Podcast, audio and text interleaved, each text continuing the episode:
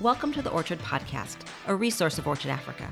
The mission of Orchard Africa is to equip the church to care for the vulnerable. For three decades, a passionate community of churches, leaders, and donors have worked together to feed, educate, care for, and empower under resourced communities in Southern Africa. To date, Orchard Africa and its partners have served over 10 million meals to families in need, cared for over 75,000 orphan children, and enrolled 8,000 children in high quality early learning programs. All of this takes place through local African leaders to help communities move from survival to stability to sustainability.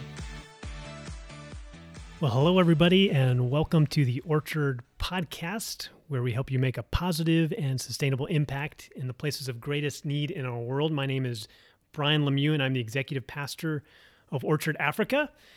And here, sitting with me at the table, are the co founders of Orchard Africa, Mike and Michelle Tessendorf. Uh, Mike is our senior pastor and leads the network, the Orchard Network in South Africa. And Michelle uh, serves as our CEO and provides leadership over the whole scope of our organization. And so, um, welcome back um, to our Orchard podcast. Thanks for listening in. And uh, we are right now uh, recording this in Arizona, and uh, it is triple digits right now in Arizona. It's super, super hot. 106 or something like that. And so, um, uh, if you're listening from a cooler place, we're going to try to channel that into this podcast because we're, we're feeling kind of warm. Yeah, it is just so warm over here at the moment. Well, the other option is to go to a cooler place. So I'm getting out of here, and we'll be in a cooler place in South Africa in a couple of days. Yep. So, Lucky um, dog. be jealous, everybody. Yeah, where it's winter. Yep. And yeah, in Arizona, people are going to start frying eggs on the sidewalk just out of Yep. fun. and we started counting how many uh, days over 100 Yeah. once again. Well, uh, enjoy that, Mike. Enjoy the cooler temperatures. Enjoy going back to winter. Uh, we'll just sit in our air-conditioned uh, house here. I'll think. Of, I'll think. Of, I'll think about you. no, you won't. Well, uh, this is episode number five of the Orchard podcast for June 16th, 2021. And um, thank you so much for being a part of um, the Orchard podcast, whether you've been listening to all five episodes, and this is the next one you've been listening, or you're, or you're brand new uh, joining us. Um, w- one of our goals for this podcast is that we would provide you tools and resources to help you make the greatest impact that you can make in, in the greatest places of need in the world. And today we're going to be talking about uh, a typical challenge, typical struggle that um, whether um, we're thinking of someone who uh, who gives and is uh, generous and supports different organizations, or somebody who leads a missions department, uh, leads in a church. Uh, and it's this that sometimes it's difficult to know who's the best partner to support, to give toward, to align your ministry with. And sometimes churches really, really struggle in in finding that right partner.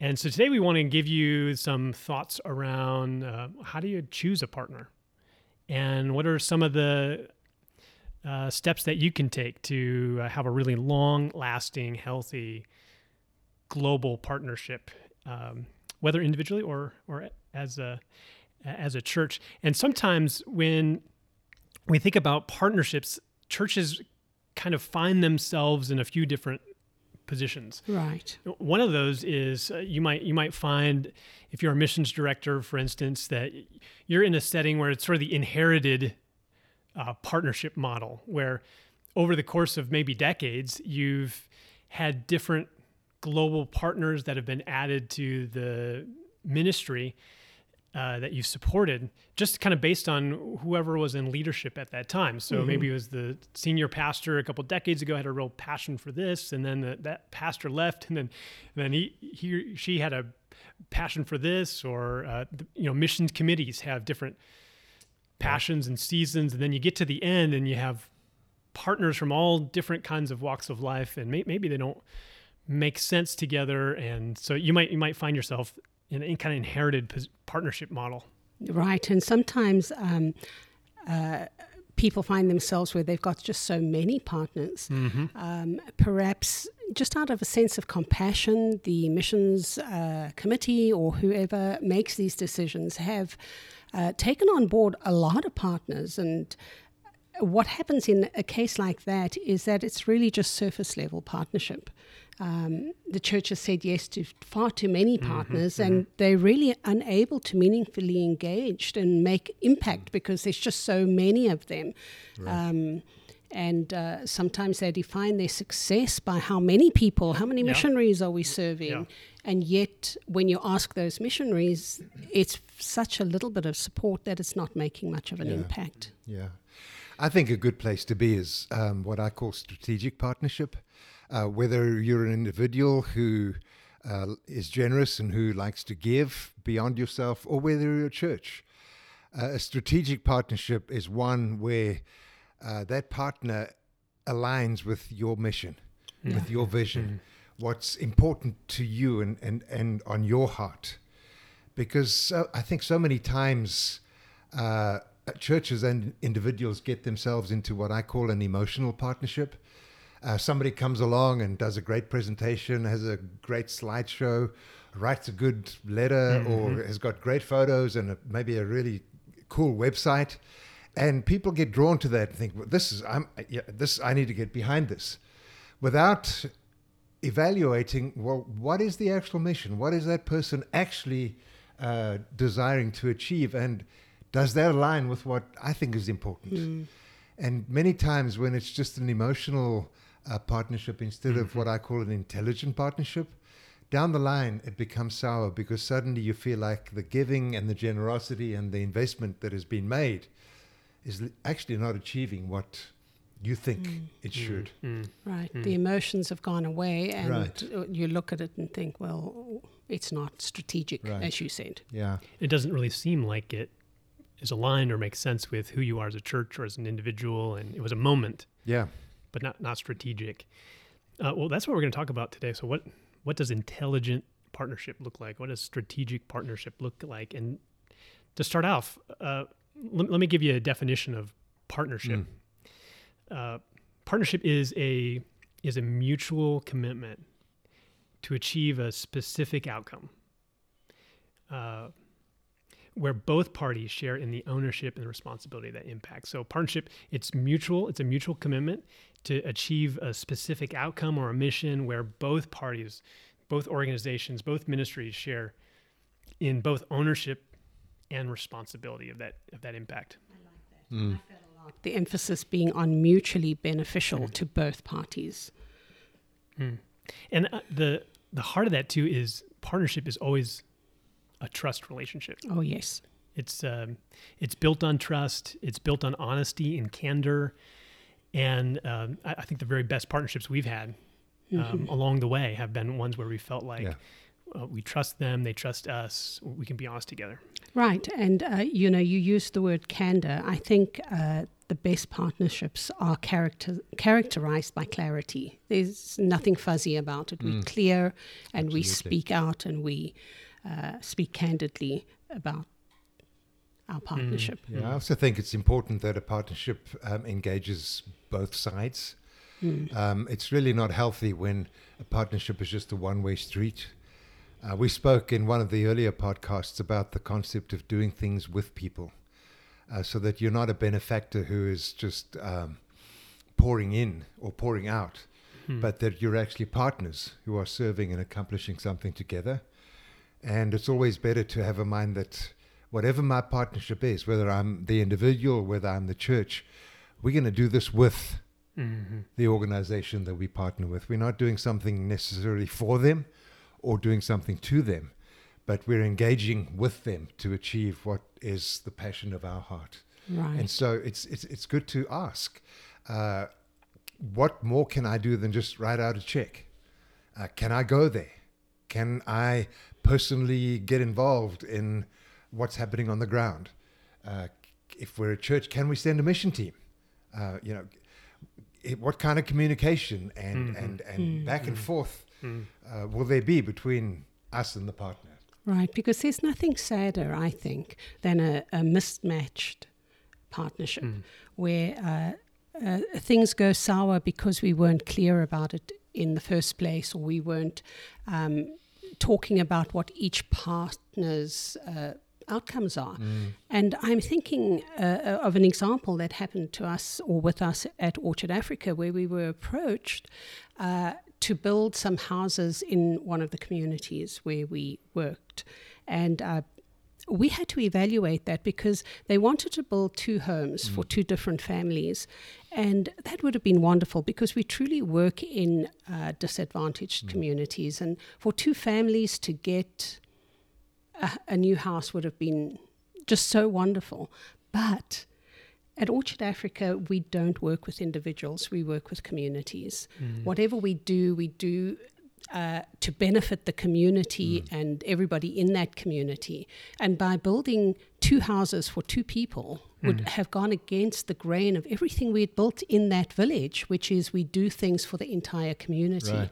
And so that was a- a good example of something that could have been a mismatched uh, opportunity, even if though you went forward. Mm. right, even though it was good. Um, yeah, and sometimes I think we get drawn in by the, the potential benefit right. and we forget about some of the, the downfalls. Like, how do you explain to the other 5,000 people in the village why they didn't get a house? Right. Uh, Right. And what, what kind of trust does that then destroy f- for us as an organization going forward? Exactly. And I think what it would have done, it, it, it would have kept us busy, but Yeah. it wouldn't have worked us uh, or helped us move forward with what we believe God had called us to do. And I think that that's part of a good partnership is to understand what has God called you to do. W- What is that very thing? I, you know, I'm thinking of that scripture in Ephesians 2 where it says, For we are God's handiwork created in Christ Jesus to do works which God prepared in advance for us to do. What has God prepared in advance for us to do? And let's keep our eye on that um, because that will help alleviate mismatched uh, partnerships, no matter how good intended it was. Yeah, that's good. And the thing I love about that passage is is the word us uh, that you just said, Michelle. Yeah. It says, "For for we are God's handiwork," and sometimes in uh, kind of a Western mindset, we're focused more on the individual and wow, how am I specifically made uh, for what kind of purpose? But in the Jewish world, it was focused not so much on the individual, but God's collective people. And so Paul would would have um, been speaking to them as a local body working together. And I, I love that picture of partnership that that comes out of this. That together as partners, as a community, we're God's handiwork, created in Christ Jesus to do good works that God had pre- prepared in advance for us to do. And for us at Orchard, uh, of all of the the assets that we have, we have great tools and resources and uh, so many leaders. But one of the one of the greatest assets have really been our our partnerships and that sense that we're doing it together. We're doing it in community. Mm. Uh, our orchard community uh, over and over again has allowed the ministry to continue to move forward Right. because uh, it's this we, this us, this mindset. Yeah, I think uh, something that stands out to me from that verse is the fact that God created us and that God uh, prepares us to good works, uh, to do good works. But the implication is that God then also equips us to do those works that He's prepared for us to do. And whether we're a, a, a church, a, a a body, or whether we're individuals, God gives us strengths, God gives us gifts, God gives us passions.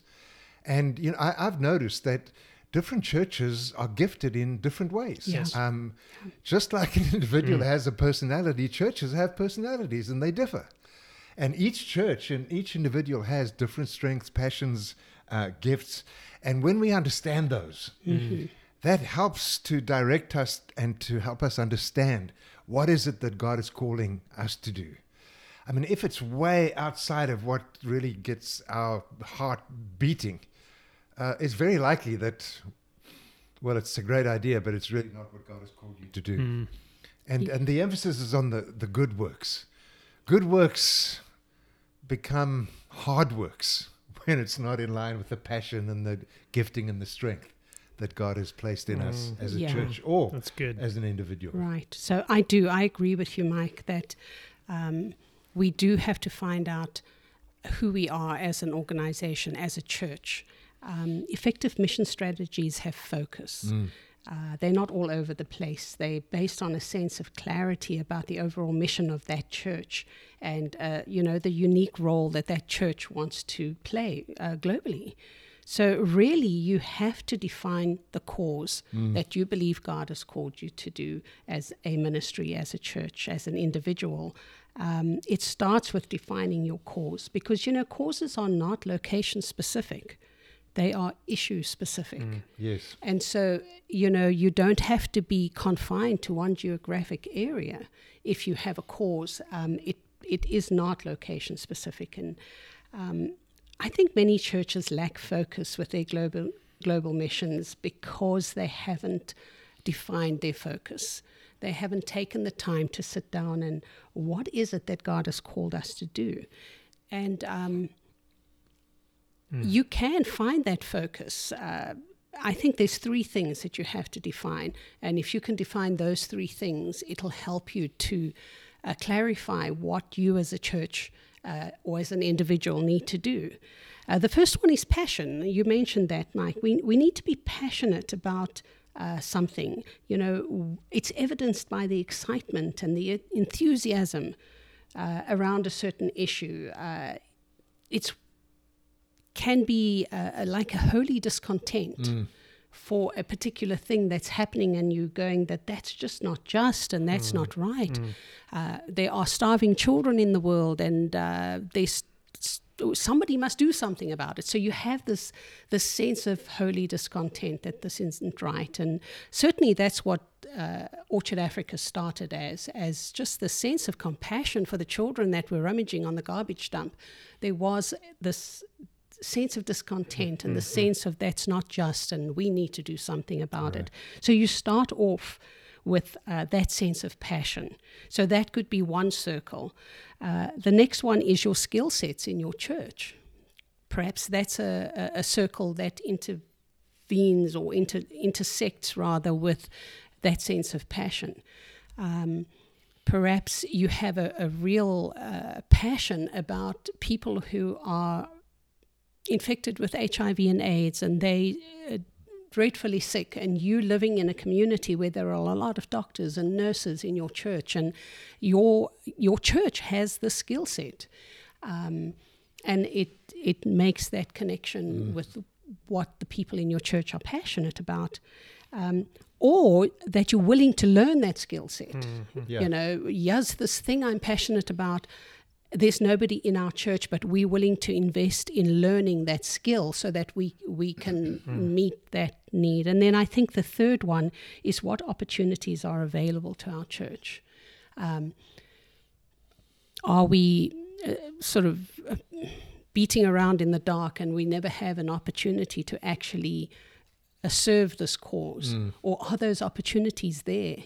And I think when those three intersect, you find that very sweet spot in the middle, that thing you're passionate about, the skill sets that you either have already or are willing to learn, and then the opportunities that present themselves. Right. You have that wonderful intersection, and it's a sweet spot. And maybe that's one way, uh, one tool that you can use to find what is the cause of your yes. church and your good. ministry, and how do you you, you define it. Mm-hmm. That's a really good tool be able to be able to define a framework for what missions looks like and what it means for you. And I, I think you got to have at least one cause as a church. If you don't have any, uh, you're you're kind of back to where we started at the beginning of the podcast. That you're you're just kind of at the whim of someone's emotions or yeah. the person's favorite uh, ministry. Right. Uh, so you need you need at least one, but on the other hand, you know you probably don't want a whole lot more than three. Uh, you can get so you can choose every cause, and then never really know what it is that we're we're going to tackle first. Right. And yeah. so, you know, is it you got to have at least one, and uh, you know probably not more than three, and which which allows you to be focused, and then and then you got to write it down write down, you know, what are we passionate about and what skills do we have or we want to learn and what, what opportunities are available to us. So then you, it feels a bit more concrete. Yeah. You know, you know, okay, now we're going to go forward and, and uh, and make decisions. And this is what it, the cause allows you to do. Is it allows you to understand how do you m- now make a decision about a partnership. Yeah, in addition to that, uh, having a cause that you've been able to define helps you um, narrow the foca- focus of the impact that you want to make. Um, if you think of a cause as, as a target, it's important that you define the target before you shoot. You know, otherwise you just shoot at whatever, and if you hit it, well, mark a target around that.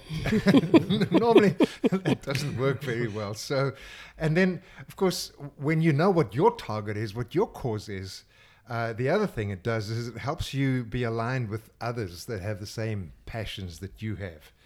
Um, and you know, when when you're clear about what's important to you, it's very easy to look around and figure out, hey, this is important to those people as well, and they would become good partners. Mm, And that's a recipe for long-term Yes. Partnership. Yes. Right. healthy right. partners that that don't uh, just last uh, in the short term, but there can be a, a relationship that can be built over time. And um, So, you Yeah. know, if we've defined our cause, which we've now spoken about, we've gone through this process of what is our passion, where, what skills, what, where, what are the opportunities. Uh, where do you find these partners? You you know what you want to do, so I think the first thing is you you have to go do some research. And you might you might need to Google it. Like, okay, so I know this is our cause, and we uh, really care about vulnerable orphan children. Okay, well, where do you go to find out information about organizations that are doing that? So uh, sometimes uh, you, you go on the internet and you you search and you find out who's who's doing that the best, um, and then you know asking others too, getting recommendations. Uh, maybe there's other churches that are in your network that uh, can point you to a partnership that says, uh, if this is what your cause is, th- these are the folks that you want to talk to.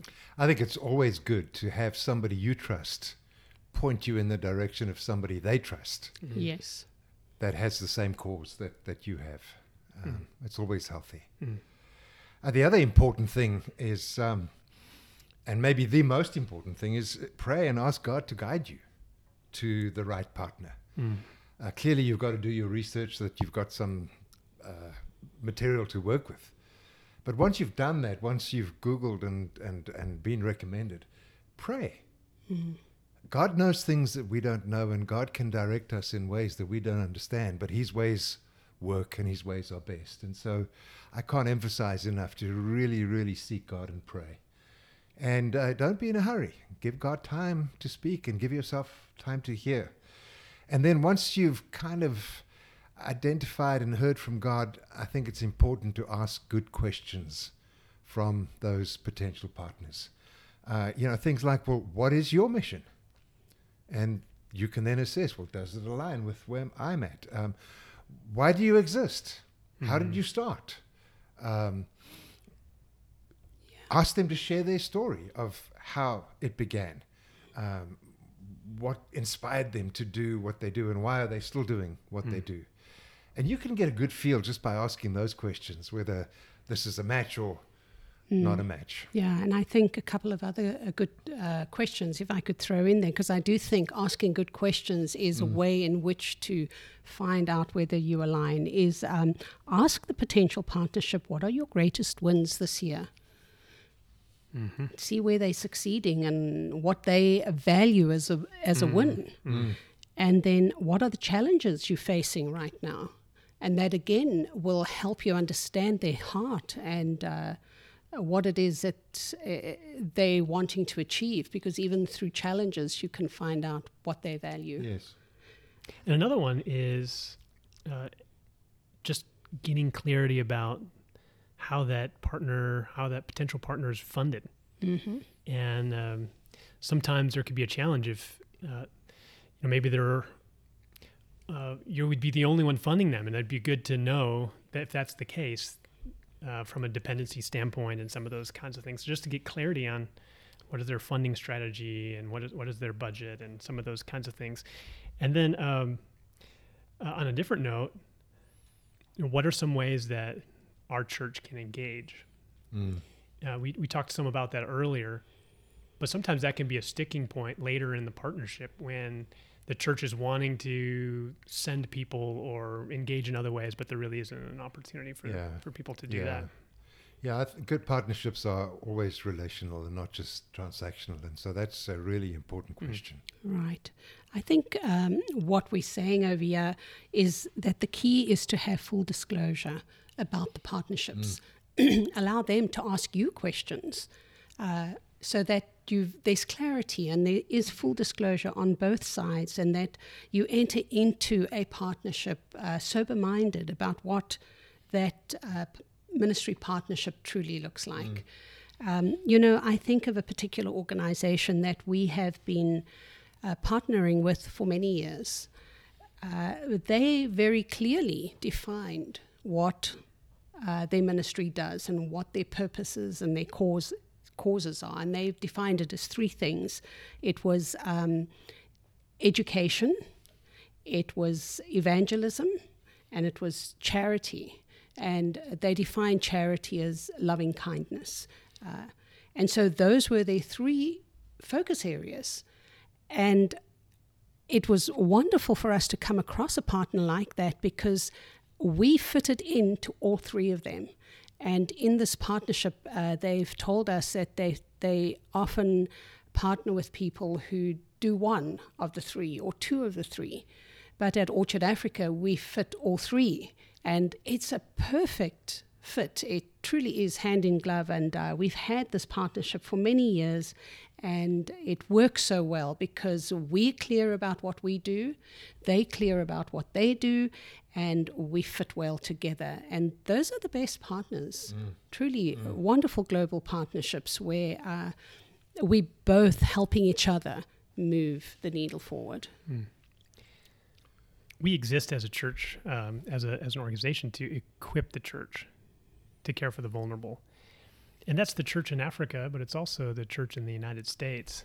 And so it's our hope that as you've listened in to us have a conversation about partnership, that um, you've you've gained a tool or a thought or or maybe a process that you can go through to have really the very best um, matched partnerships that you can have, so that um, God's work um, can be accomplished when we're uh, we're all moving in step together, same vision and same passions and and so that's what our hope is for you as you're listening, whether uh, you're you're leading a ministry or you're you're wanting to to give and serve in a certain ministry that uh, that you'd have a really good partnership that's relational and mutual and uh, you, you feel like you can celebrate wins together because you're you're aligned so well.